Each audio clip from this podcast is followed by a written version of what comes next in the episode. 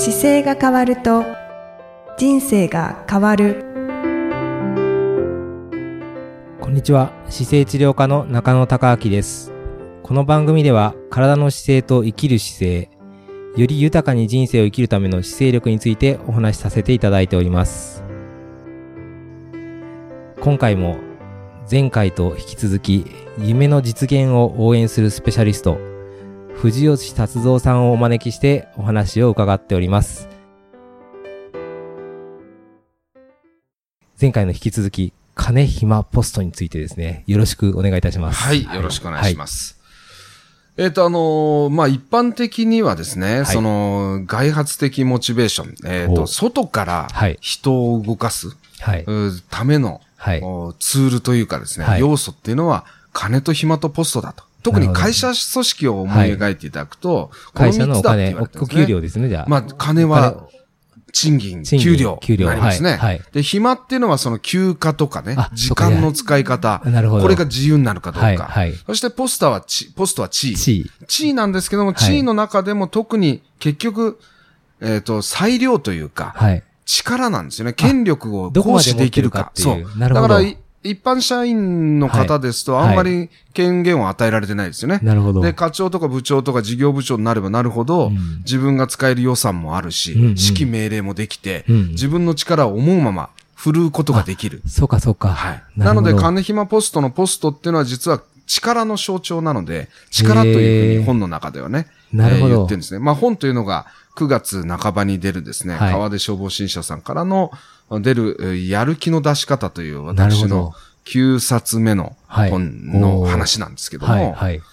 で、その、まあ、金暇ポストというのが外発的なモチベーションで、会社がね、社員をうん。動かしたい時に使える3つのものだというふうに言われて、うん。で、その内面、心の内面を扱うコーチングの世界では、これは自分ではどうにもなりませんね、というふうに語られるわけですね。なるほど。会社が給料決めるし、はい。えー休暇はね、年間カレンダーを会社が決まるし、決まってるとポストだってね、任命されないとできないんで、はい。い、や僕やる気になりたいんで、今日から部長やらせてくださいって言ってるんですよ。ダメだと。ダメなんです なるほど。くれない。はい。だから自分の手にならないんだから、そこじゃなくて、うんうん。内発的モチベーションうんうん。を高めましょう。で、はい。それが、その内発的モチベーションの中の価値観に相当するのが、前回お話しした3つのタイプなんですね。だからそれが内発的だと思ってたんですが、はい。実はこの外発的モチベーションと呼ばれている金暇ポストもですね、はい。使いようによっては自分を動かすことができるんですね。なるほど。他人を動かそうと思ってるものなんですけども、はいはい。じゃあ自分に向かったらどうなるのか、はい。これをちょっとお話ししたいですね。はい。さっきのちなみに3つのやつをもう一回復習するとまずはですね、勝ち負け。成長大好きタイプの価値観。が1ですね。そうですね。そして、えー笑顔と人が大好きタイプの価値観。はい。はい。2位で、あとはその、おこだわりが大好きな価値観。これ学者が三つ学者肌っぽいですね。はい。はい。はい。わかりました。あこだわりとかね、はい。やり方ですね。やり方。そう、はい。もうそこにこだわっちゃう。はい。これが三つなんですよね。まあ、それはまあ内発的動機づけの中の価値観の三つのタイプの話なんですがでその外側にある外発的なねそれじゃあ内発的が中にいて外発的は外にあるような絵なんですね。はい。だから内発的っていうのは自分の内側から出てくるものですね。なるほど外発的っていうのは他人が、はい。影響されるその人を動かそうとする。はい。はいだ。から人を動かす種なんていうふうに私は呼んでますね。なるほど。それを、そのネタでもってね、人を動かすと。はい金やるから頑張れよ。ね。暇やるから頑張れよ。ね。ポストやるから頑張れなるほど。よってね。はい。こう人を動かす系なんですよ、ね。はい。はいだ。から全然自分のことにならない限りダメなんですよ。うんでも、これが、お金についても自分の自由になるお金うん。と考えなければ全然ワクワクしないし、うん自由になる時間と思わなかったらダメだし、うんうん自由にできる力と思わない限りうんダメなんですけども、うんそう思えるように自分に仕向けていくと。なるほど。例えばはい。あのー先ほどね、まあ、前回もちょっと英語学習なんていう話をしましたね。で、その英語を勉強するんだけども、はい。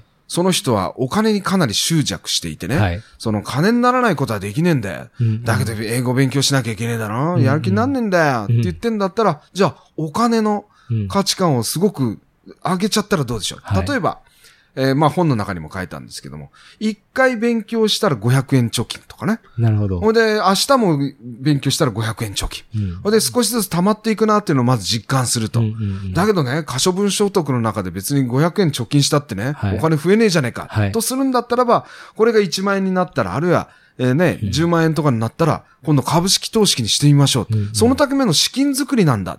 というふうに、英語学習とですね、お金儲けみたいなものを結びつける。なるほど。そうすると自分のモチベーションになると。さらには、俺の英語学習の経験をブログにしして、はいそこでアフィリエイトで稼ごうとかですね。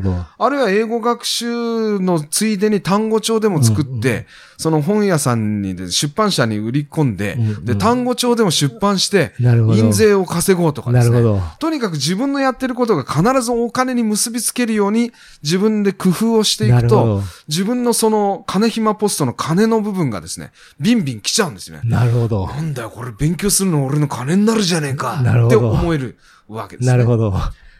で解釈の仕方で変わ解釈のってくるんですね仕方。そうなんです。で、うんだから人を動かすために、うんえー使ってたものを自分を動かすために、うんその金暇ポストを使っちゃう。で、うんポストの部分は力なので、うん自分の力の権限を広げるっていうことが、満たされるといいわけなんですね。なるほど。だから英語学習であれば、その、なんか、えっ、と、人の英語サークルに入っちゃうっていうと、はいはい自分が手下みたいになってね、はいはい参加者の一人になってくると、力の行使ができない。なるほど。じゃあ自分で英会話スクールやっちゃうと。ね。自分があの先生になって先生を外人を雇ってきて、はいほいでさらに生徒もね、い集めて、はい。自分もお金も稼ぎながら自分も生徒となって勉強しちゃうと。はいで、そのサークル自体は自分がコントロールしてるので、うんコントロール感を味わえると。会社ではね、その部長でも何でもない、うん一般職だって言ってもそのサークルの中では自分が王様になっちゃう。なるほど。これをやることによって楽しいな。なるほど。英語も楽しいな。なるほど。で、英語を勉強しなきゃならない。うんで、あるならばやる気を出す方法、自分のやる気のスイッチをですね、バンバン押しちゃう。今のやつはお金とね、うんあの力っていうのが同々同時に入ってたと思うんですけども、えー時間っていうところもですね、その、これをやったら少し休もうとかですね。あと、時間については好きなことをやる時間を取ること自体もうんうん時間なんですよね。うんうん自分の自由にならない時間だったら時間がいくらあってもダメですよね。うんもにう、来週からね、一週間もう自由にしていいんだよって言われたら、ラッキーですけども、会社来なくてもいいけど、毎日走っててとかってね、なんか自分の行動を規制されたらですね、はいはい。時間もらったけど、そんな嫌だよと。そうですね。好きな時間に走らせてくれくれよと思うはずなんで、うんうんで、好きな時間に自分が走りたいって言うんだったら、はい。それはもういいわけですね。い。自分の好きなことしたいのが時間なので、はい。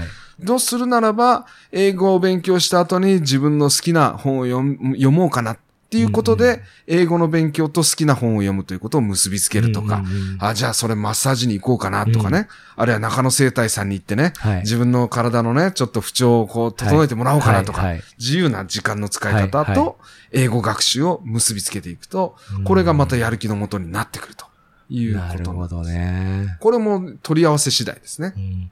で今のデータ一番ワクワクするやつを選べばいいんですよね。そうです、そうです。ね、自分がね。ま。そうですよね。うん。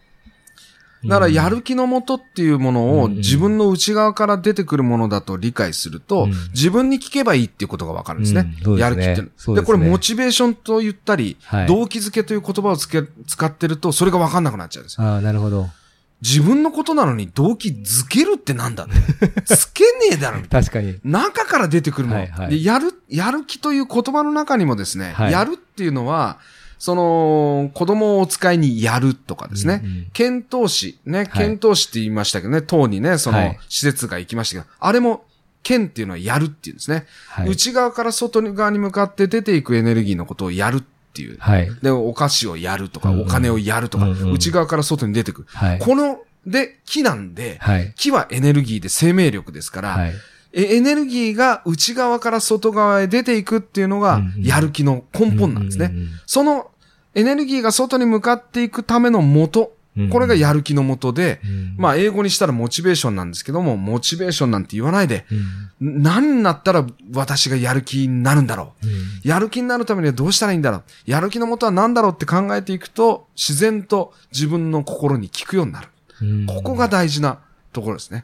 だからやる気の出し方うんなんですよね。あるとかないじゃない。うんやる気は、気はエネルギーで生命力だから、絶対誰にもやる気はあるんですよね。うんうんでの、その出し方が間違ってるとか、はいはい出す先がはい。本当には自分はやりたくないと思ってるとかね。うんそうすると当然気は出ていかないので、うんそれを整えていくと、自然と出てくると。出てくるという。なるほど。そういうことなんですね。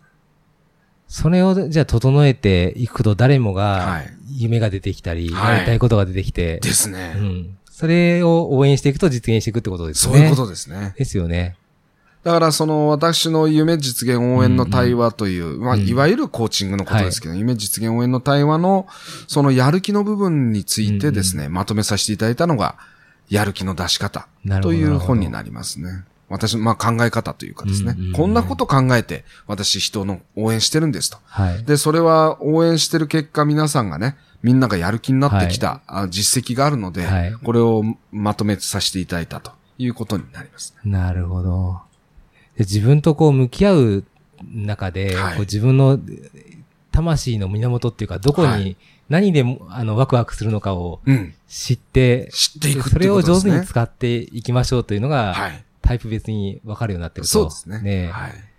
でもぜ全部そうですよね。達夫さんの事業のやつって、うんあの、本を書けるようになる魂はいの、。そうですね。魂が喜ぶ出版講座ね。ですよね。はいあれなんかも、やっぱり、僕もそうですけど、なんか、よく本書いてるようになったから、はい先生、本ってどうやって書いたらいいんですかって聞かれるんですよ。はい。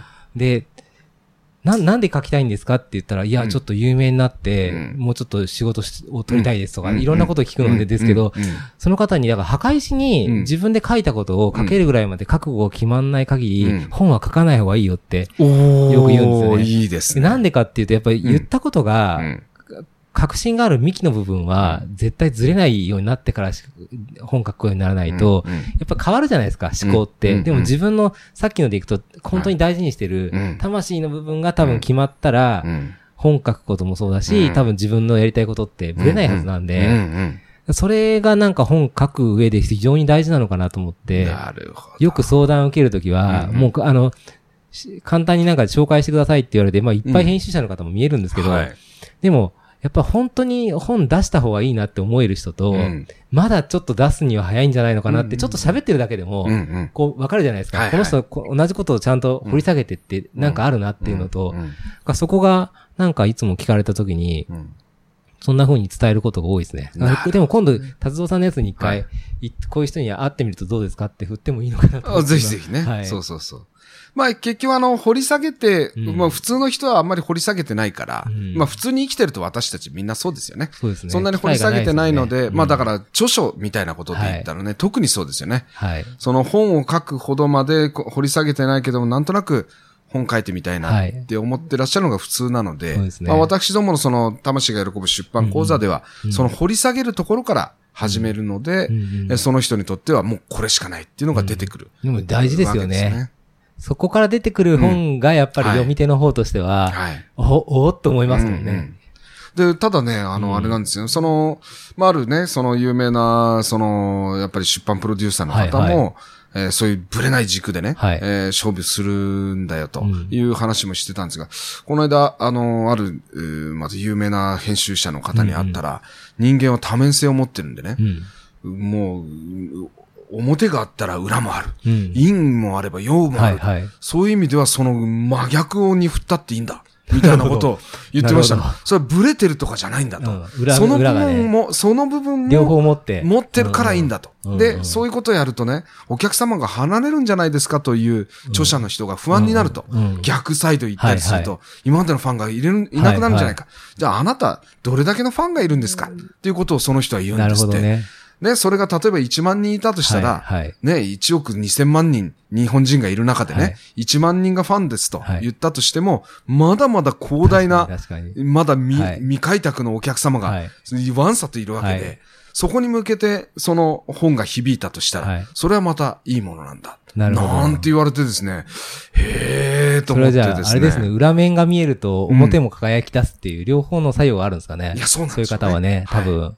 だから人間には、でもそういうのがあるからこそ、それを出していかないと、やっぱり薄っぺらいというふうに、だなるほど。からいいことばっかり言ってるとね、はその邪悪な部分とか、横島な部分みたいなのをね、なんか隠してるみたいにはい。なっていって、はい自分ではその頭隠して尻隠さずみたはいい。な。結局は漏れて分かってますよと、はい。い、うこともあるという。まあそういう時代ですしね。そうですね。今全部出て。くるね。出てきますよね。はい。だからそれはなかなかすごいなとさすがだなと、うんちょっと感動しなるほどたしましたね。単にブレないように。だから、ブレないというのも本当に結果としてブレないというのと、ブレないように、ああ、ブレないように っていうのでは、そうそう、それはね。多分違うんだよね。ね。だから、まあ、それを言ってるだけかもしれないけどね。ねドーンと構えて、うん俺には俺、表も裏もあるんだぜっていうとこそういうろで、ことですよね。多分。だからす結果としては同じことでね、えー中野先生がおっしゃるのと同じように、ブレない状態になってるからこそ、右に行っても左に行っても、どっから手がされても多分ね、うん見えるところが違うだけで。はいはいうんっていうことかもしれませんけどなるほどね。まあなんかそれも、なんか少し理解が僕も広がった感じがしましたね、うん。その話聞いたとき。すごいな。う。ん。いや、でも、いろいろ今今日お話聞く中で、やっぱり、こう、人のね、やっぱり実現していくっていうか、夢をうん。こう実現していくときに、はい。多くの方がこう、ちょっとした自分の世界観の中ではい。塞ぎ込んでるっていうのはい。がそもそもあって、うんコーチングしかり、こううん話の中で自分の燃える火種をうんちゃんと見つけていきましょうっていうはい。メッセージの本がこうずっと出てるんですよね。そうですね。なんかいかにこうみんながうん当たり前の常識でこう、うんなんとなく自分じゃできないなと思っちゃったりとか、はいそういうところがあるのかなというのあると思いますね。うんだから一言で言うとそれは絶望なんだと思うんですね。希望を持たなくなっちゃう。だから絶望ってあの死ぬとかね、そんはない大げさなものじゃなくて、希望が断たれた状態のことを私は絶望してんだよねって思うんですね。だから、労働組合の時にもよく組合員とね、話してて、いや、委員長これ言ってくださいよ。いや、自分で言えばいいじゃん。いや、僕言えないですよ。いや、いや、なんで言えない、なんであなたに言えなくて僕が言えんですか、みたいな。はい。いや、僕なんか言ったら全然話なんて聞いてもらえないし、とかね。あとはそのなんか、後で睨まれても怖いし、とか。はいだから自分がこれをやったらいけないだろうと思うこととかっていうのは、そういうところで希望が立っててるんですね。立たれてるるほど。それに対して自分がただね、こう思ってるんですっていうだけのことに対してもうんうん希望を立っちゃうんですね。なるほど。これがもっと大きくなっていったら、まあ本を出したいんですけどうんも、つそうかもしれませんし、起業したいんですとか、はいはいあるいは自分の本当は転職してもっと、本当は美容師になりたかったんだけども、美容専門学校とかも行けなかったし、今更、今更もうこの年だから無理ですよね、みたいなのもありますよね。だから年齢を、まあ何を理由にしてても構わないんですけども、いつの間にか自分の希望を立っちゃってることは多く、往々にしてありますよね。で、これを限定解除して、えー最大限に展開させたいっていうのなが。夢実現応援活動なのかもなしれませんね。るほど。もうお話聞いてる中で、さっきのその部下の方にこの、あれですね、言いにくいことははっきり伝えてもなぜか好かれる話し方のこの PHP さんの本なんかは、はい。ドンピシャですね。あ、ドンピしたんですね。本当ですよね。でこれが、だから一うん番、達夫さんが持ってるスキルなんが載ってるんですよね。だということですよね。はい。こうお話聞いててなんかはいタイトルが本当に頭の中に、ね、言いにくいことをはっきり伝えても、なぜかつか好かれるでも確かに達夫さんから聞いてると言いにくいこと言われても 好かれる感じしますもあ、んねそうで。すか。そのね、やっぱりええ嫌なことを笑顔でちゃんと伝えてあげるとか、っていうことがやっぱりさっきもはいちらっと見せてもらった時に、えね、銃の分野でこう書いてあったりとか、使いやすくなってますよね、こそうれもね。ですね。僕もあの、なんか、だから姿勢をこう伝えるときに、やっぱり姿勢ってこう見た目の状態から相手の感情がわかるのうで、ん。ちょっとこう気分が悪そうな時って姿勢が崩れてたりとか、で、調子いい方ってやっぱ起きてるんですよ。胸が張ってたり。なので、あの、自分がちょっとネガティブに入るときは、いつもこう姿勢を起こして、まあうん背伸びするとかですね、うんあと身長を測るように頭をグッと上げましょうって言うんですけど、身、ああ、身長を測るのね。あの時にね。そうそうそうそう高くしようと思ってね。あの、うん理想はですね、小学校5年生ぐらいなんですよ。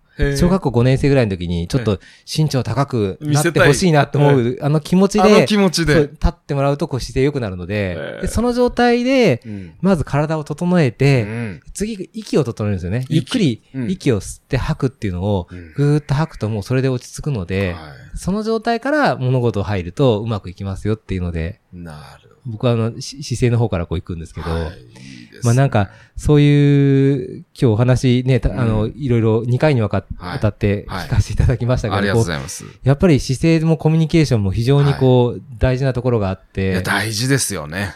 えで、その、やっぱり本当ね、中野先生から教わったこととしては、やっぱりパソコンとかに我々が従属しちゃってね、パソコンを見やすい格好になることで、せ背骨が曲がっちゃったりとかね、はい。いうことになってますもんね。そうだからですね。人間の体にパソコンとか配置の仕方とか合わせましょうよと。はいそういうことを言ってましたよね。そうですね。えーノートパソコンで見るんだったらモニターをもう一つつけて、そうそうそう。目の高さが同じになっ本て、姿勢が正しくなるようにモニターを。で、買いましたからね、私も。僕はだからなんかそういう意味では、あの、体をこう良くして、き気分よくいい方向に向けるような、まあ姿勢作りからこう夢実現をサポートしてるので、はい。なんかそこと、達造さんのこうね、考え方の部分とええマッチングすると、はい。より早く夢が実現するんじゃないかと。いいですね。そうですね。はい姿勢、夢の実現は姿勢にありというね。そうですね。ことですね。なんか、なんかそんなのも、うん、そんなサポートもできるといいですね。いいですね本当になんか、僕もだからワクワクするというか、日本をより良くするために、はいあの、もう変えていければいいなと思っていつも活動してるので、うんはい。まあこれからもまたいろいろ学ばせていただければと思います。はいいろいろ教えていただければあの、本日は夢実現を応援するスペシャリスト、藤内達造さんにお越しいただきました。ありがとうございました。ありがとうございました。いかがでしたでしょうか？やる気が起こる価値観には3つのタイプがある。そのやる気が起こる魂の源を知るということがすごく大事だということを学びました。私もいつも自分の墓石に最後に何て書いてほしいかイメージしながら生きています。姿勢が変わると人生が変わるということで今日もどれだけの人の人生が変えられたかなというのがテーマになっていますけれども明日からもより一層精進していきたいと思います。ありがとうございました。この番組では、姿勢や体についてのご質問、そしてご感想をお待ちしております。ご質問とともに、年齢、体重、身長、性別をご記入の上、中野生態東京青山のホームページにありますお問い合わせフォームからお送りください。体を見直す時間は人生を見直す時間である姿勢治療科の中野孝明でした。